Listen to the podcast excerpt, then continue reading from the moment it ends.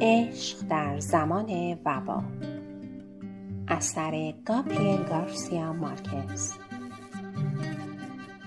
ترجمه بهمن فرزانه. انتشارات ققنوس. اجرا سعید سبا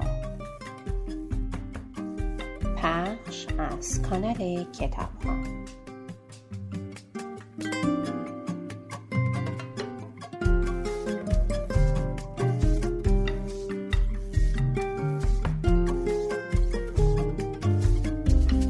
فصل چهارم. روزی که فلورنتین آریسا در کلیسای جامع دید که فرمینا داستا شش ماه آبستن است و به زنی حسابی تبدیل شده است مصممانه تصمیم گرفت به هر قیمتی شده ثروتمند و مشهور شود تا لایق او گردد. شوهردار بودن او را اصلا به حساب نمی آورد و انگار در اراده او باشد. می‌دانست که دکتر خوین لوربینو باید بمیرد نمی‌دانست چگونه و چه وقت امری بود اجتناب ناپذیر و او تصمیم داشت بدون عجله منتظر بماند. حتی برای قرنها از پله اول آغاز کرد. بدون خبر قبلی به اداره امویش لئون دوازدهم مدیر کل شرکت کشتیرانی رودخانهای کارائیب رفت و گفت که آماده است با جان و دل برای عملی ساختن نقشه های او خود را در اختیارش بگذارد. امویش از دست او به خاطر برباد دادن شغل تلگرافچی در شهر ویا دلیویا عصبانی بود. ولی عقیده داشت انسان فقط روزی متولد نمی شود که از شکم مادر بیرون می آید بلکه زندگی بادرش می کند چندی مرتبه دیگر از شکم خود بیرون بیاید و متولد شود. از این گذشته سال قبل بیوه برادرش مرحوم شده بود. پر از کینه و بدون اینکه وارثی بر جای بگذارد در نتیجه برادرزاده سرگردان خود را استخدام کرد. این اقدام یکی از تصمیمات خاص آقای لئون دوازدهم لوایسا بود. در زیر ظاهر تاجر منشانه و سنگدلانه او موجودی نابغه پنهان بود. مردی که می‌توانست در صحرای گواخیرا چشمه ای از لیموناد به وجود بیاورد و تشی جنازه بسیار رسمی و مجلل را با آواز سوزناک خود درباره تاریکی قبل به شیون بکشاند با موهای مجعد سر و لب قلبهای که مربوط به اساطیر یونانی است فقط یک چنگ دستی و یک تاج افتخار از برگ غار کم داشت تا عینا به شکل نرون درآید. به شکل کسی که در افسانه های مغرب زمین شهر روم را به آتش کشانده بود. در ساعات بیکاری خود موقعی که دیگر به کشتیهایش که غیرقابل استفاده و امان خدا رها شده بودند و به رودخانه که وضعش روز به روز بدتر می‌شد فکر نمی‌کرد. در این فکر بود که استعداد آوازخانی اوپرا را در خود تقویت کند. هیچ چیز را به اندازه اینکه در تشییع جنازه ها آواز بخواند دوست نداشت. صدایش که هرگز تعلیم نگرفته بود به صدای بره محبوس شباهت داشت.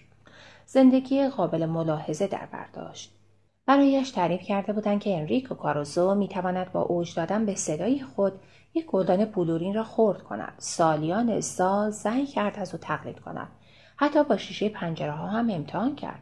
دوستانش از سفرهای دور دنیا گلدانهایی برایش میآوردند. با شیشه های بسیار ظریف و نازک و میهمانی های خاصی هم برگزار می‌کردند تا او به آرزویش برسد. ولی او به آرزویش نرسید و هرگز موفق نشد با صدا شیشه ای را بشکند. با این حال در زیر قیافه سائقوار او نور لطیفی وجود داشت که قلب شنوندگان را می شکست. درست مثل شیشه های کاروزو. به همین دلیل برای تشییع جنازه ها آنقدر خواستار داشت. البته به جز یک بار که به فکرش رسیده بود آهنگ ازاداری لوزیانا را بخواند. When wake up in glory آهنگی بسیار زیبا و اشکاور ولی کشیش به او علامت داد تا خفه شود. کشیش حاضر نبود آهنگی پروتستانی را در کلیسای خود بشنود. آنچنان بود که با درخواست های مکرر اجرای قطعات اپرا و سرنات های ناپلی و با استعداد ذاتی و در ضمن نبوغ در مسائل تجارتی به مهمترین کشتیدار مؤسسه کشتیرانی روی رودخانه در مشعشعترین دوران خود تبدیل شد. مردی بود که خود را از هیچ بالا کشانده بود. درست مثل دو برادر مرحوم خود که با وجود داغ ننگ فرزندان نامشروع به مقامهای بالا رسیده بودند. به رغم داشتن فرزندانی نامشروع که هرگز به رسمیت نشناخته بودند گل سرسبد طبقه بودند که در آن زمان اشرافزادگان پیشخانی نامیده می‌شد و پاتاقشان باشگاه تجارت بود با این حال او حتی موقعی هم که ثروتی کلام به دست آورده بود که می توانست به خوبی مثل آن امپراتور روم که شبیهش بود زندگی کند باز در منطقه قدیمی شهر زندگی می کرد. آنجا برای موقعیت شغلی او مناسب تر بود. در خانه بستنگ به شیوهی بسیار تنگ دستانه به مرحله که هرگز نتوانست برچسب بیانصافانه خسیس را از روی خود پاک کند. تنها چیز مجللی که به خود روا دیده بود بسیار ساده بود. خانه در کنار دریا در چند کیلومتری محل کارش. با شش چارپایی بلند، یک مخزن آب و یک ننو روی ایوان تا بتواند روزهای یک شنبه بر دراز بکشد و فکر کند. وقتی ثروتش را به رخش میکشیدند هیچ کس مثل خود او نمی‌توانست آن را وصف کند. من ثروتمند نیستم. مرد فقیری هستم که پول دارد. خیلی با هم فرق دارند. شیوه زندگی عجیب و غریبش را کسی طی نطخی جنون محض نامیده بود یعنی همان چیزی که باعث شده بود در فلورنتین آلیسا چیزی ببیند که نه قبل و نه بعد او کسی ندیده بودش درست همان روزی که با به دفتر او گذاشته بود تا تقاضای کار کند با آن ریخت و قیافه اندوکین و 27 سالگی تلف شدهش با استبداد سرگروهبان در سربازخانه او را به آزمایش گذاشت. با چنان رفتاری که حتی سرسختترین مردان را از پا در میآورد ولی موفق نشد او را بترساند و منصرف کند. آنچه که امو لئون دوازدهم حدس نمی‌زد این بود که شجاعت برادرزادش به خاطر نان شب یا حماقت به برده از پدرش نبود بلکه صرفا به خاطر احتیاجش به عشقی بود که هیچ چیز نمی‌توانست در هم بشکندش نه در این دنیا نه در آن یکی. بدترین دوره همان سالهای اول بود موقعی که سمت منشی هیئت مدیره را به او واگذار کردند. شغلی بود که کاملا با او چور در میآمد لوتار توکوت که معلم موسیقی سابق امولئون دوازدهم بود به او توصیه کرده بود به برادرزادش شغلی بدهد که لازمه آن نوشتن باشد چون او مشتری خستگی ناپذیر و عمده فروشی ادبیات بود. اگرچه ادبیات بد را به ادبیات خوب ترجیح می‌داد. اما لئون دوازدهم چندان اعتنایی به گوشزد درباره ادبیات بد نکرد چون لوتار توگوت در مورد خود او نیز گفته بود که بدترین شاگرد موسیقی او بوده است ولی با تمام آن احوال آواز او حتی سنگهای قبر گورستان را به گریه میانداخت. بر حال مردک آلمانی حق داشت چون فلورنتین آریسا هر چیزی را چنان پادل و جا نوشت که حتی مدارک و نامه های رسمی نیز نامه های عاشقانه به نظر می رسیدن. بارنامه های کشتی را بیاراده قافیه دار می نوشت و نامه های اداری را چنان شاعرانه که تمام رسمیتشان از بین می رفت. اما شخصا یک روز با یک بغل مکاتبات در دفتر او حاضر شد. مکاتباتی که جرأت نکرده بود آنها را امضا کند. اختار کرد که این آخرین فرصت است. گفت اگه بلد نیستی یک نامه اداری درست و حسابی بنویسی بهتر بری و در بندر آشغال جمع کنی فلورنتین آلیسا مبارزه را پذیرفت تمام نیروی خود را به کار می برد تا نصر بسیار ساده اداری را فرا بگیرد از پرونده های مدارک سردفتران رسمی تقلید می کرد. مدام بررسی و مرورشان می کرد. درست همانطور که قبلا اشعار شاعران جدید را می و مرور می کرد. در همان زمان ساعت فراغت خود را در راسته میرزا بنویسا میگذراند و برای اشاق بسیار جوان نامه های معطل مینوشت و قلب خود را از کلمات عاشقانه خالی می‌کرد که نتوانسته بود در گزارشات گمرکی به کار برد. ولی پس از گذشت شش ماه با تمام سعی و کوششی که به کار برده بود موفق نشد گردن شق خود را تا کند. آن وقت وقتی امویش بار دیگر سرزنشش کرد اعتراف کرد که شکست خورده است و احساسش را گستاخانه بر زبان آورد. گفت تنها چیزی که در زندگی برایم مهم است عشق است. امویش در جواب گفت اشکال در این است که بدون گشتیرانی روی رودخانه عشق هم وجود نخواهد داشت و بار دیگر تهدیدش کرد که باید برود در بندر آشغال جمع کند. با این حال قول داد که قدم به قدم کمکش کند تا از نردبان موفقیت بالا برود و به جایی که شایسته اوست دست یابد. همانطور هم شد. برادرزاده از انجام هیچ کاری هرچند مشکل و پس سرپیچی نکرد. حتی با حقوق کم نیز روحیه خود را نباخت. برای لحظه ای در مقابل بالا دست خود خونسردیش را از دست نداد. به هر حال او چندان هم مظلوم نبود. هر کسی جلوی راهش به او برمیخورد متوجه می‌شد که چطور سرسختانه و مصمم پیش می رود. آری در پشت ظاهر بیچاری خود قادر به انجام هر کاری بود. درست همانطور که امو لئون دوازدهم پیش بینی کرده بود و آرزو داشت تمام اسرار موفقیت آن شرکت را به او آموخت. در عرض سی سال همه چیز و همه مشاغل آنجا را با نهایت جدیت و تبهر امتحان کرد. با ظرفیت قابل ستایش هر کاری را به انجام میرساند. یکی یکی نخهای آن کلافه در هم پیچیده و مرموز را زیر نظر می گرفت. درست مثل حلاجی یک شعر ولی هرگز موفق نشد مدال افتخار نبردی را به دست آورد که آن همه آرزویش بود.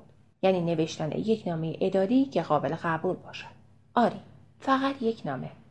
بدون اینکه متوجه شده باشد بدون اینکه اطلاعی داشته باشد در زندگی خود ثابت کرد که حق به جانب پدرش بود که تمام عمر تا نفس آخر تکرار کرده بود هیچ کس در جهان مثل شاعر یا شاعر مسلک واقعی نیست.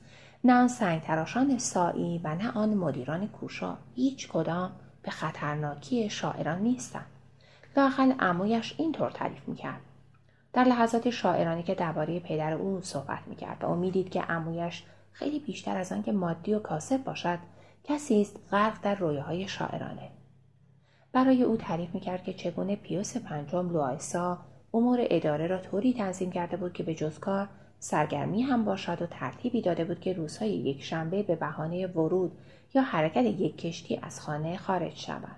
علاوه بر آن داده بود در حیات انباری کوره کار گذاشته بودند که اگر همسرش ناقافل سر می رسید یک نفر سوت آن را با رمز کشتیرانی به صدا در می آورد. اما لئون دوازدهم با حساب کتابی که می‌کرد مطمئن بود که نطفه فلورنتین آریسا روی یک میز تحریر بسته شده است و بعد از ظهری از یک روز یک شنبه گرم در دفتری که در آن خوب بسته نشده بود. در همان حینی که همسر پدرش در خانه صدای خداحافظی ها را از یک کشتی میشنید. یک کشتی که هرگز از آنجا حرکت نکرده بود. زمانی که به واقعیت پی برد دیگر برای محکوم کردن شوهرش خیلی دیر شده بود چون او مرده بود. همسر او سالهای سال بعد از او زنده ماند.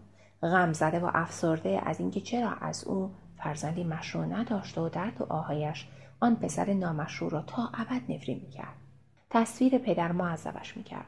مادرش وقتی درباره او صحبت می‌کرد می‌گفت مردی بود بسیار شریف. مردی که اصلا و ابدا از مسائل مادی چیزی سرش نمی‌شد و چون برادر ارشدش. همکار آن ناخدای افتخاری آلمانی یوهان به البرس بنیانگذار کشتی روی رودخانه بود وارد این مؤسسه تجاری شده بود. آنها فرزندان نامشروع یک مادر واحد بودند که شغل رسمیش آشپزی بود. آنها را از مردانی متفاوت آبستن شده بود. هر کدام هم نام خانوادگی او را داشتند و نام آنها از روی کتاب زندگی مقدسین بر حسب باز کردن صفحه کتاب انتخاب شده بود.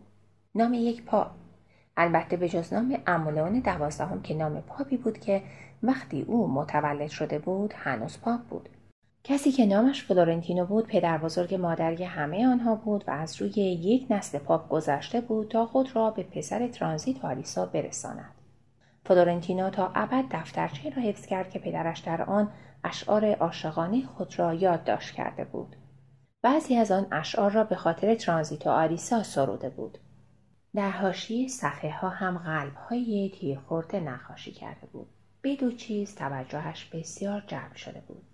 یکی دستخط پدرش که عینا مثل دستخط خود او بود گرچه او دستخطش را از کتاب خودآموز خط انتخاب کرده بود و بعد هم یافتن جمله‌ای که خیال می‌کرد مال خودش است و پدرش خیلی قبل از تولد او یادداشتش کرده بود تنها چیزی که از مرگ متاسفم خواهد کرد این است که مرگم از عشق نباشد. دو عکس از پدرش را هم دیده بود. تنها عکس های به جامانده از او. یکی را در اوج جوانی در شهر سانتافه انداخته بود.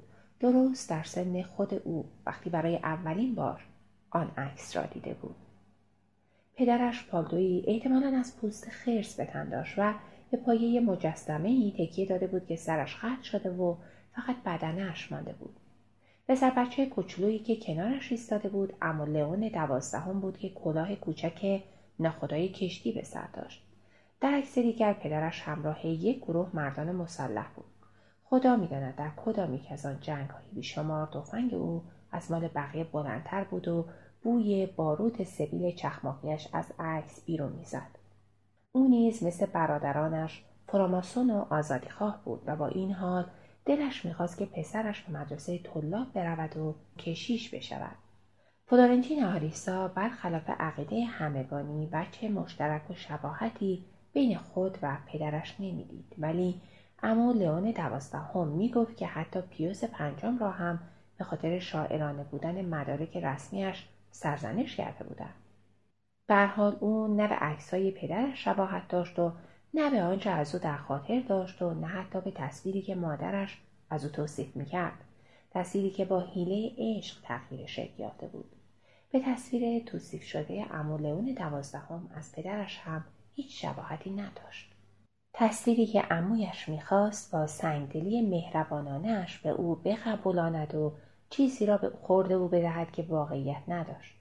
در هر حال فلورنتین آریسا سالهای سال بعد متوجه آن شباهش شد جلوی آینه سرش را شانه می‌کرد که متوجه شد و دریافت مرد وقتی متوجه پیر شدنش می شود که دریابت به پدرش شبیه شده است. در خانهشان در گوچه پنجره ها او را به خاطر نمی آورد.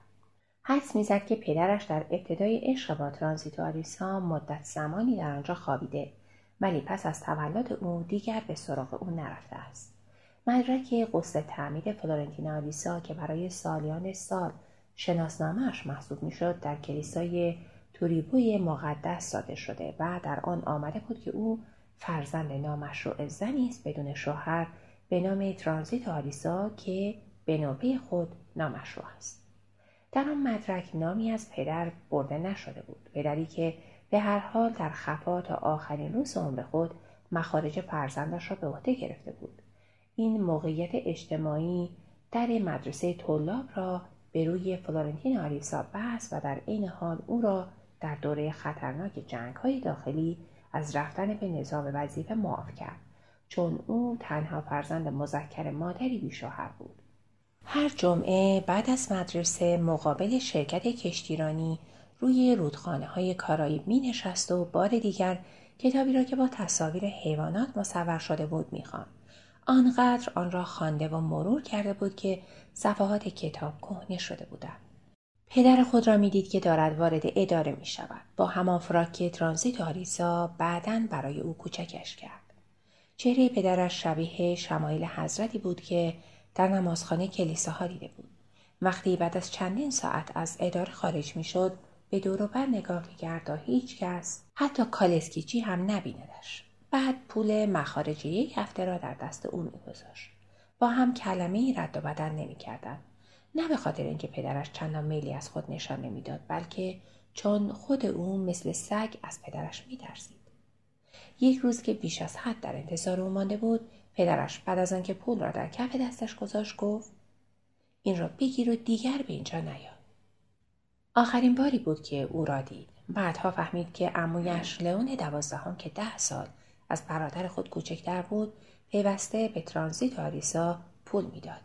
حتی بعد از آنکه پدرش پیوس پنجم بر اثر مداوای بد قولنج مرده بود همچنان مخارج آنها را تعمین می‌کرده است. پدرش وصیتنامه ای از خود بر جای نگذاشته بود. نه فرصت یافته بود شفاهی چیزی بگوید و نه تکلیف تنها فرزند خود را مکدوب کرده بود. فرزندی که در کوچه ها بزرگ می‌شد. بعد وقتی فلورنتین آریسا تا موقعی که در شرکت کشتیرانی رودخانه کارایی سمت منشی را داشت و وظیفهش نگاری بود فکر کردن مدام به فرمینا داسا بود. چیزی که تمام نامه هایش را شاعرانه می‌کرد. هرگز یاد نگرفت بدون فکر کردن به او چیزی بنویسد. بعدها وقتی های دیگری را به او واگذار کردند قلبش آنقدر مملو از عشق میماند که نمی‌دانست چه کند. آن وقت آن را به رایگان اشاق جوانی هدیه می‌کرد و در راسته میرزا بنویس ها برایشان نامه های عاشقانه می نوشت. بعد از پایان ساعت کار اداری به آنجا می رفت. کت فراکش را به آرامی اصلا در می آورد و به پشت صندلی آویزان می کرد. رو آستینی به دست می کرد تا آستینش کثیف نشود. دگمه های جلیقش را باز می کرد تا مغزش بهتر کار کند. گاه تا دیر وقت شب در آنجا می و به مردم نومید با نامه های دیوانوار امید می بخشید. گاه زنی بیچاره که از دست پسرش آسی شده بود گاه سرباز پیری که تقاضای خسارات جنگ و بازنشستگی می‌کرد گاه کسی که اموالش را سرقت کرده بودند و دلش می‌خواست دولت به دادش برسد ولی فلورنتینا با تمام سعی و کوشش خود نمی‌توانست این نامه ها را خوب بنویسد فقط وقتی نامه هایش خانه کننده بودند که به عشق مربوط می شدن. از مشتری های جدید حتی سوال هم نمی کرد. تنها یک نگاه به سفیدی چشم آنها کافی بود تا خود را به جایشان بگذارد و آن وقت برای عشقهای سرکوب شده صفحه به صفحه نامه عاشقانه می نوشت. کافی بود که مثل همیشه فقط و فقط به فرمینا داسا فکر کند تا نامه ها عالی از آب درآید. بعد از گذشت ماه اول مجبور شد تا نوبت بدهد وگرنه تشویش و حجوم اشراق چون باطلاقی غرقش می‌کرد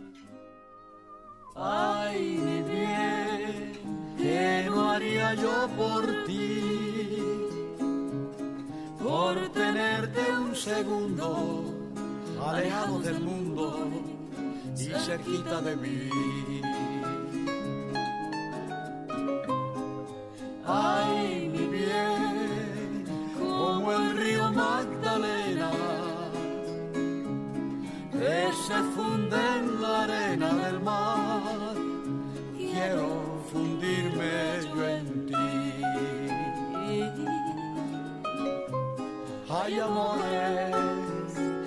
Se vuelven resistentes a los daños, como el vino que mejora con los años. Así crece lo que siento yo por ti. Hay amores que parecen que se acaban y florecen. Y en las noches del otoño reverdece, tal como el amor que siento yo por ti.